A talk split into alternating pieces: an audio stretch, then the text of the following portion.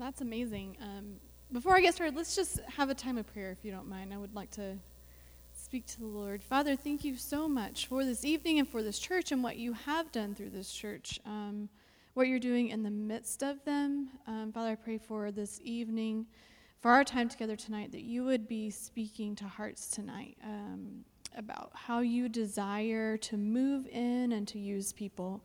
Um, we praise you that you are the one doing the building, Jesus. Um, you are the one who causes um, the work of our hands to grow. Uh, Father, it's really and truly is into your hands that we commit all that we do. In Jesus' name, amen. So, good evening, church. It's such a joy for me to be here with you tonight. I am super grateful to have been invited. Um, when I saw the passage um, and I was getting ready for this evening, I just thought how providential it is. This passage in 1 Corinthians chapter 3 that talks about Paul planted seeds and Apollos watered, but God caused it to grow. Um, it seems quite providential. This past year, we're living this literally. Me and my family are living this passage out in quite a literal way, way right now. We were able to buy a house last summer. Uh, we moved in at the end of May, and so this year I'm getting to see things bloom that someone else planted. Um, in fact, in just the past month, the past week even, there have been patches of daffodils spread throughout our yard, half a dozen or more, that are blooming. And we had no idea they were there. We didn't have to do any work, but we get to enjoy some beautiful flowers, and we are very, very grateful. Um, so I'm super grateful for that. I think the idea of planting seeds and watching them grow, seeing what God does in the process of the life cycle of plants has always been a very deeply spiritual thing to me. It's something God has used to teach me all, all along the way. Um, and I don't think that's just a rainy February talking, um, but God has really truly used this idea of springtime and harvest and just the cycles of life that we go through that is shown to us every single year um, through our our landscape. We get to watch what God does every single year. Um, that's been a very deeply spiritual thing to me. Um, I, I, probably started around the time that I had started having children. Maybe about 10 years ago, I my firstborn was born, and I was remembering my own childhood. And I spent half of my childhood hanging upside down from a tree in our front yard. I'm pretty sure like half of my childhood was upside down. Anybody else? Yes, it was so good. And when I was having kids, I thought, man, I just want to have a good climbing tree for my kids to climb in. Well, by the time I had kids, it's too late. Like, you got to have some foresight to plant a tree. And so I was just realizing how much faith and vision and foresight it takes to do this thing of planting a tree. Um, the perfect tree, right? That has a low hanging limb, but strong enough for somebody to hang on still. It's just got to be just the right one. Um, that kind of stuff takes some foresight. Every time I went to a park and it was nicely shaded by a tree, I just thought, man, somebody did some thinking, like a long time ago, which is just so wonderful. Um, I think that's what I really want to be able to talk to you to, about tonight as we talk about planting seeds and growing disciples is this aspect of vision and faith that it requires in order to do that. Um, there's a boatload of faith that is required in the farming process, in any of this planting and sowing and watering process. Um, all the way from the very, very beginning of planting a seed. Which you might say, that, that doesn't take much faith, Sarah. We did that in kindergarten. We watched it with our little butterbean, right? We put it in against the window. And we all saw what happened. It does not take much faith. We know when you plant a seed, it grows something of its kind. It's just science. Um, but I want to back up a few steps because before you can plant that seed, you have to actually set it aside for it to be planted. The whole aspect of setting aside seed is an act of faith. Where does seed come from? Anybody? God, God yes fruit, yes. Other plants, always seed comes from last year's harvest. Seed comes from fruit, yes, from last year's harvest. Seed to set aside a portion of what God has given you um, that you could use to feed your family, that you could use to sell at the market and make money, to set that aside and to say, No, I'm going to use this and sow it for something else. It's an act of faith. It's an act of faith to believe that the rest of the harvest that you brought in will be enough through the winter season. It's an act of faith that once you plant this seed, God will actually let it rain and it won't just be wasted. It takes vision for the next year, for years out, to know that I need, I need food not just this year, but the year after that, in order to set aside that seed to plant it. The whole aspect of farming, every step along the way, is perhaps one of the most faith filled things I think we could possibly do. Um, when we plant seeds, there's obviously science behind it. I, am a scientist at heart. I love um, getting a little bit nerdy with my science. You can have the right pH of the soil, the right nutrients. There's lots you can do to prepare the soil and get it ready. Um, there are definitely best practices in farming so we can ensure we get a good crop. We can do the best we can. But there is definitely limits to what humans can do to make a crop grow, to make seed grow.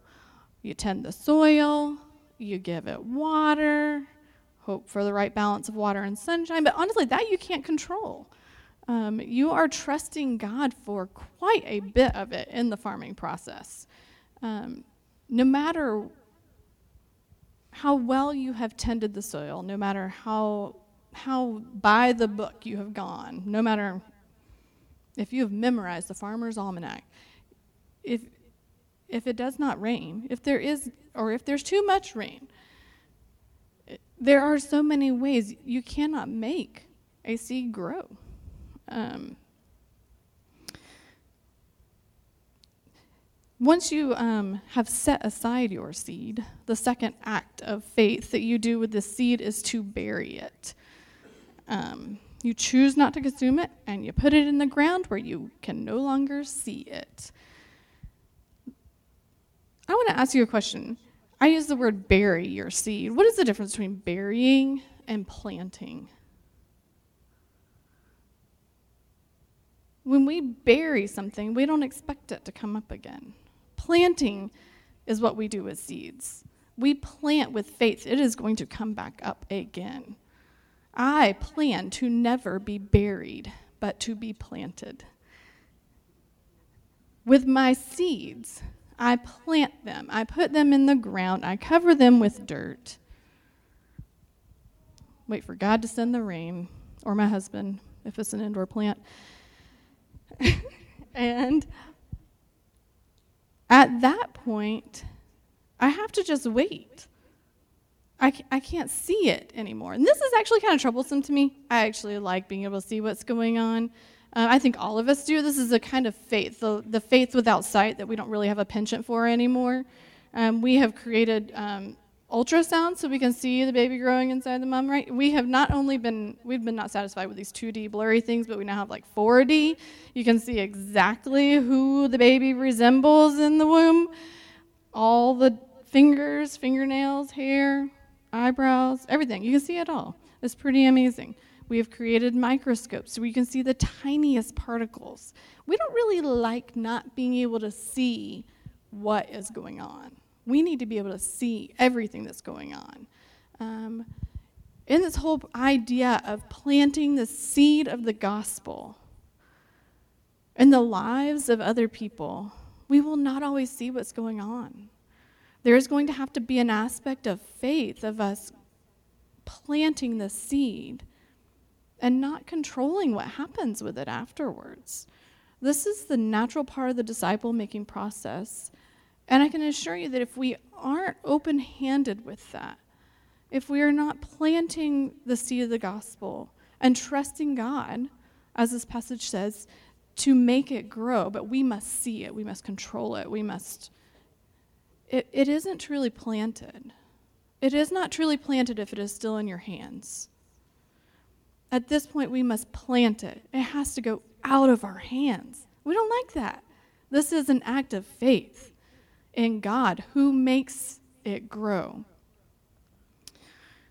This is, um, this is what missions is like, isn't it? Um, we, if we're being honest, it takes, it takes faith to set aside our seeds our, our excess from last year's harvest, if there is even is excess from last year's harvest, to set aside a portion of what is so very valuable to us and scatter it in ways that seem very counterintuitive, in ways that are not for building our own selves up. Um, in fact, this is actually what's at the crux of this passage um, in 1 Corinthians, this um, chapter 3. Um, the Corinthian church is having a little bit of a scuffle. Some folks say, Well, I follow Paul. I don't even know what they're fighting about, honestly. But the, some of them agree with Paul, some agree with Apollos. And Paul's coming here and saying, like, guys, we did not sow the seed in you in order to build ourselves up. You're missing the point entirely. It is not about us. We have not built something for ourselves. In fact, in, in verse 9, he gives it away. He says, We are God's fellow workers. You are God's field. When they are planting the seeds, they are planting the seeds in God's field. You are God's building. What Paul and Apollos were pouring into when they were pouring seed and water into the Corinthians was something that was not to build themselves up, to build into what God was doing. God's kingdom is very, very different than ours, isn't it? um, remember the parable in Mark um, where Jesus is talking about scattering seed. Uh, he describes the kingdom of God and says the kingdom of God is like a farmer who goes out and he spreads seed. Some of it falls on rocky ground, some of it falls in thorny ground, some of it is scorched up by the sun, and some of it falls on good ground. Um, this kind of sowing makes me a little bit crazy. This is not particularly efficient. This is not particularly strategic. I like for things to be strategic and efficient. Um, God isn't that way. God is generous. He throws seed out and scatters it in ways that just don't make sense to us. Um, he puts seed where it won't grow. Who puts seed in thorny, brachy briar places? Nobody puts seed there. Who puts seed on rocky ground? I mean, I'm not the best gardener, but I know a little bit. I put the seed in the soil, in the in the in the dirt, and I let my husband water it. God puts seed where it makes no sense. Do you know why He's able to do this? Do you know why God is able to throw ski- seed out like this? In very haphazard ways, what appear to us to be very haphazard ways. Yes, he cares about the thorny soil. Yes, he cares about, um, about the rocky places. But even more than that, God is not worried about running out of seed.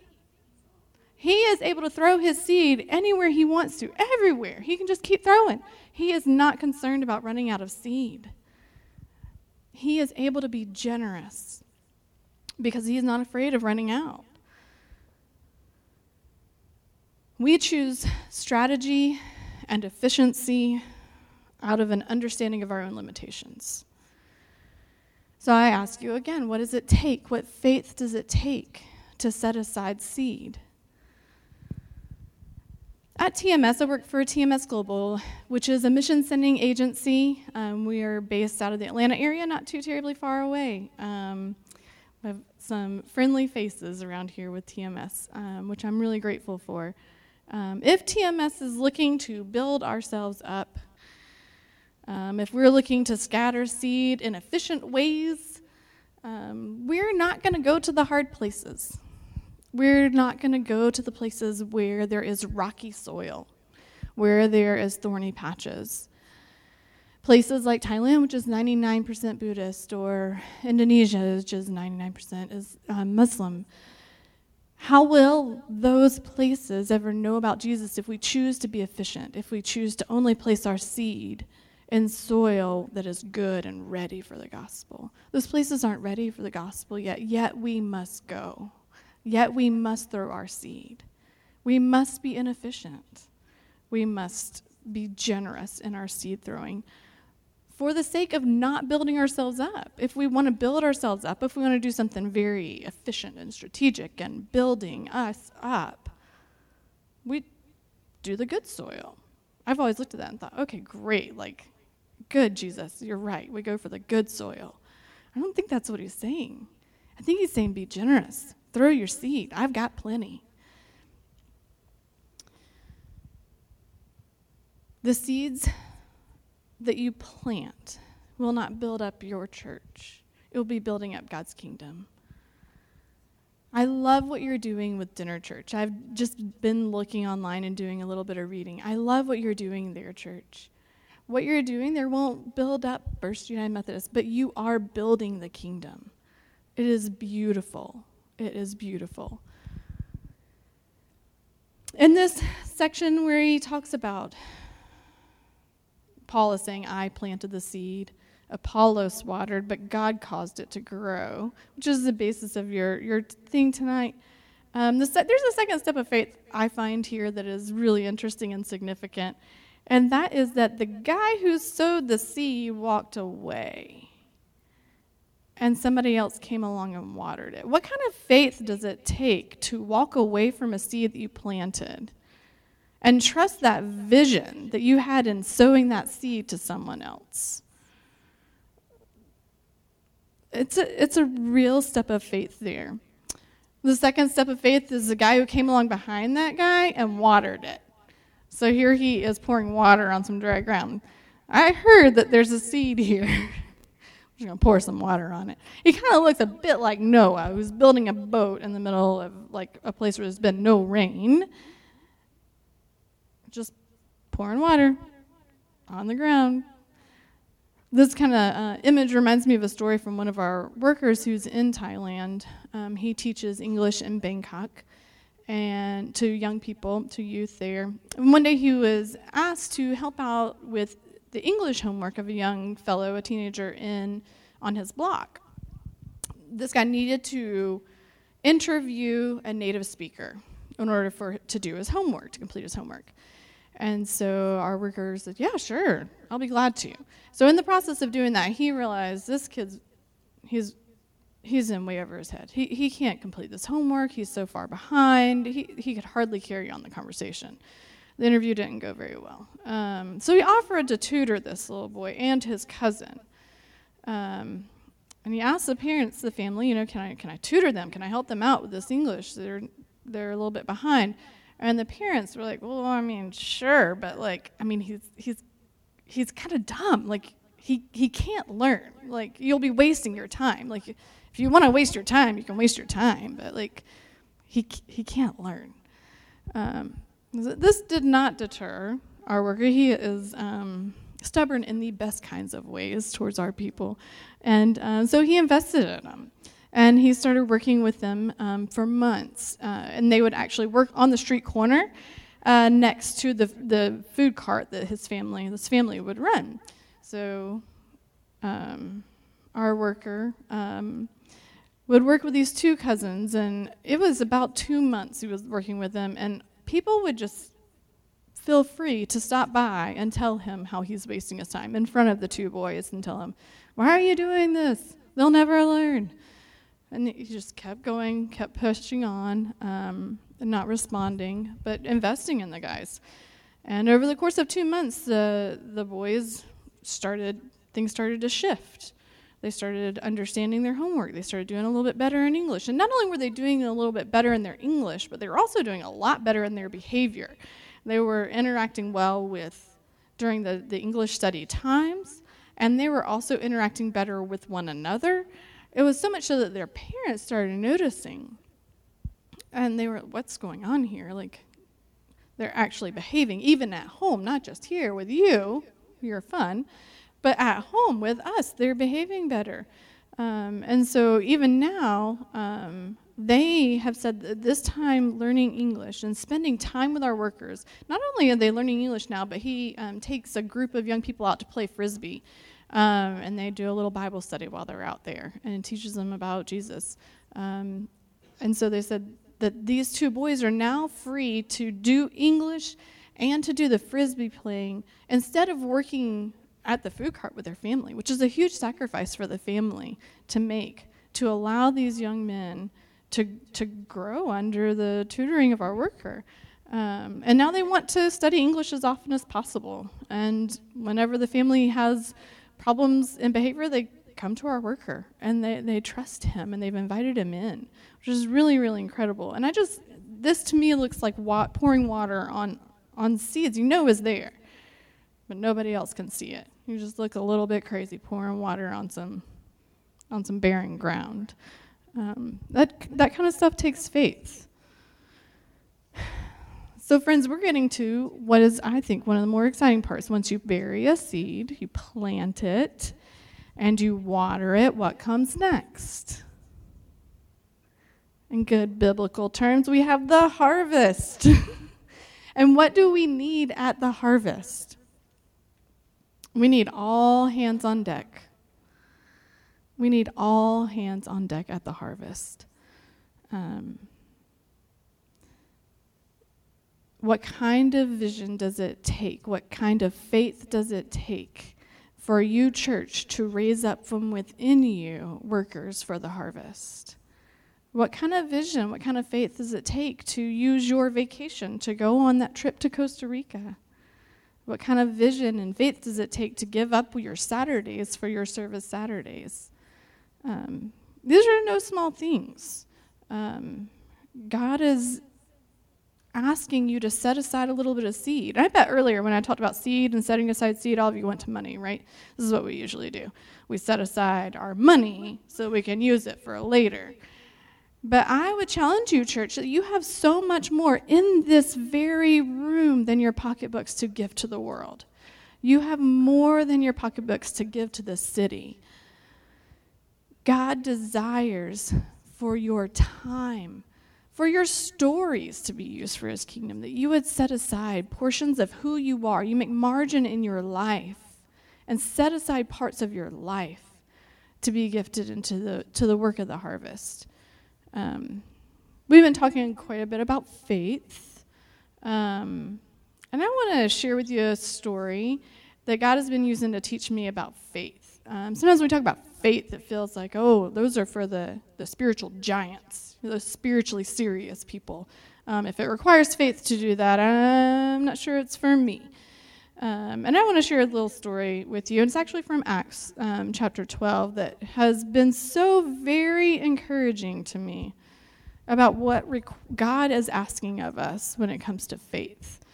Y'all mind if I read it for you? Um, this is how it starts. It was about the time that King Herod arrested some who belonged to the church, intending to persecute them. He had James, the brother of John, put to death with the sword. When he saw that this pleased the Jews, he proceeded to seize Peter also. This happened during the feast of unleavened bread. After arresting him, he put him in prison, handing him over to be guarded by four squads of four soldiers each. Herod intended to bring him out for public trial after the Passover. So Peter was kept in prison, but the church was earnestly praying to God for him. The night before Herod was to bring him to trial, Peter was sleeping between two soldiers, bound with two chains, and sentries stood guard at the entrance. Suddenly, an angel of the Lord appeared, and a light shone in the cell. He struck Peter on the side and woke him up. Quick, get up, he said, and the chains fell off Peter's wrists. Then the angel said to him, Put on your clothes and sandals, and Peter did so. Wrap your cloak around you and follow me.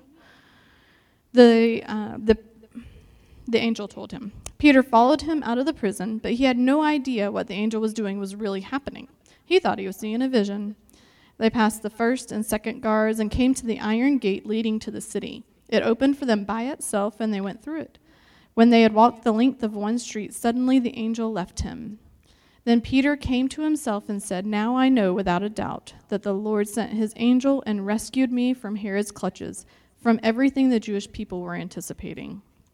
You kind of have to like really live into that. That's like a nice little story. Okay, so like guy was about to get killed, the angel saved him. But think through what's happening here. He is actually on death row. Herod intends to kill him the next day.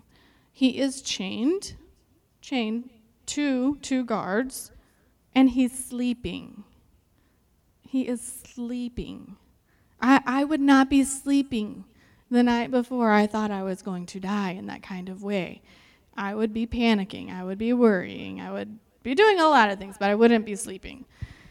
But he is sleeping. He's sleeping so soundly. Did you catch that? The angel actually kicked him to wake him up.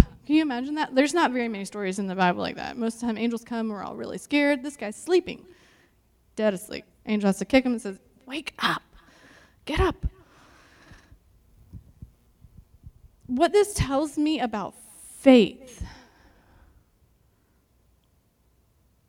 what kind of faith does it take to sleep the night before your execution? That's incredible to me.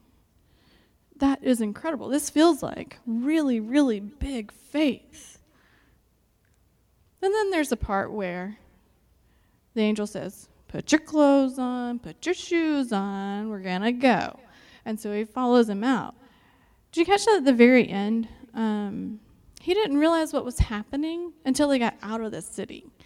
And the angels disappeared, and he was like, Whoa, wait a second. I'm not in the prison anymore. That was for real. I thought it was just a vision. He did not understand what was going on. He was just doing what he was told. Put your shoes on, put your cloak on, follow me. He was just doing what he was told. He didn't have this grand faith that God was going to save him. He did not know what was going on. He was pretty oblivious. He just took the next step that God asked him to take. My sweet friend and coworker Sonia passes um, here, and she'll be here this weekend. I hope you get to know her, um, and she can share you, with you a little bit about um, about that idea of just taking that next step when God asks you to do something in missions and what kind of faith it takes. Sonia served in Kenya for 12 years, is that right? Um, but Sonia didn't wake up one day and hear God say, I, I would like for you to go to Kenya. And Sonia, because she had so much faith, said, Yes, Lord. That's actually not how it happened. That's actually not how it usually happens, by the way. usually it's something like, we would like for you to use your skills in this way. Sonia worked for um, a, a, group that helped with AIDS prevention in the States. And so her pastor asked her, Hey, we're going on this mission trip. Give us some advice. Sure, why not? I can do that. And then her pastor said, Well, why don't you just come on that trip? Oh, well, okay, I can do that. And then another trip, another trip another trip. Just little acts of faith along the way. Um, and by the way, everything that God asked you to do, you have in your hands. You have the resources for in your hands. He asked Peter, pick up your shoes, put on your cloak. He already had those things. He didn't sell him to conjure up some shoes, miraculously get your cloak on. He had it. God didn't ask Sonia to go and do something that she didn't have already in her. She had the skills and took them with her. Just use what you got and follow me. What He will ask you to do are things that you can do. He is your God, He knows what you can do. He's not trying to make you feel small. He believes you are big and have everything that it takes. I want to read, um, there's one piece of this passage that can make it look like there's more faith in it than there is, maybe. Um, and I, I just want to bring that out. It says that there was a church that was earnestly praying for Peter. So we can look at that and say, like, there it is. Peter didn't exactly have the faith. He didn't even know what was going on. He was kind of just sleepwalking, really. Um, it's not exactly faith. It was that church that was praying. That's where the faith came from, right? I'm going to read a little bit more of the story so you can see what God's asking for us in faith. Um, when it dawned on him, Peter, he went to the house of Mary, the mother of John, also called Mark, where many people had gathered and were praying.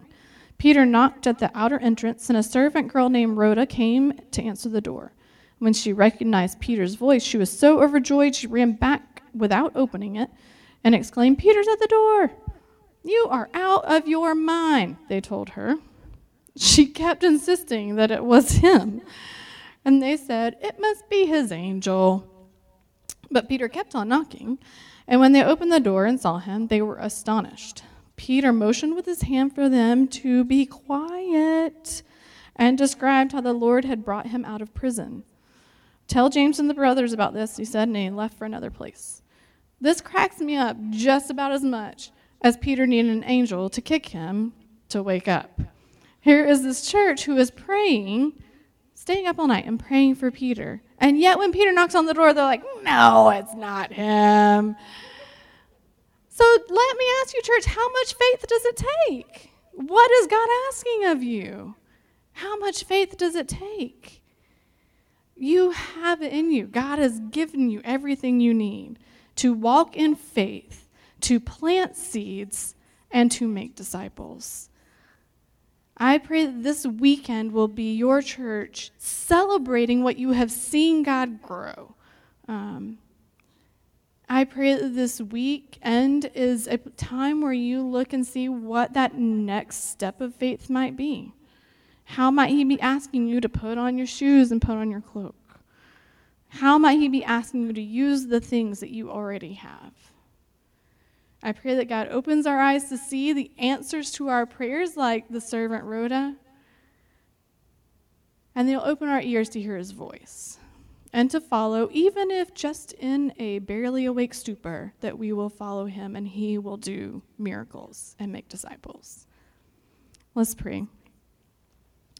Father, thank you so much for the graciousness of who you are, that you know we are human, and um, that you choose to use us anyways, that you choose um, to take what is in our hands and just use it.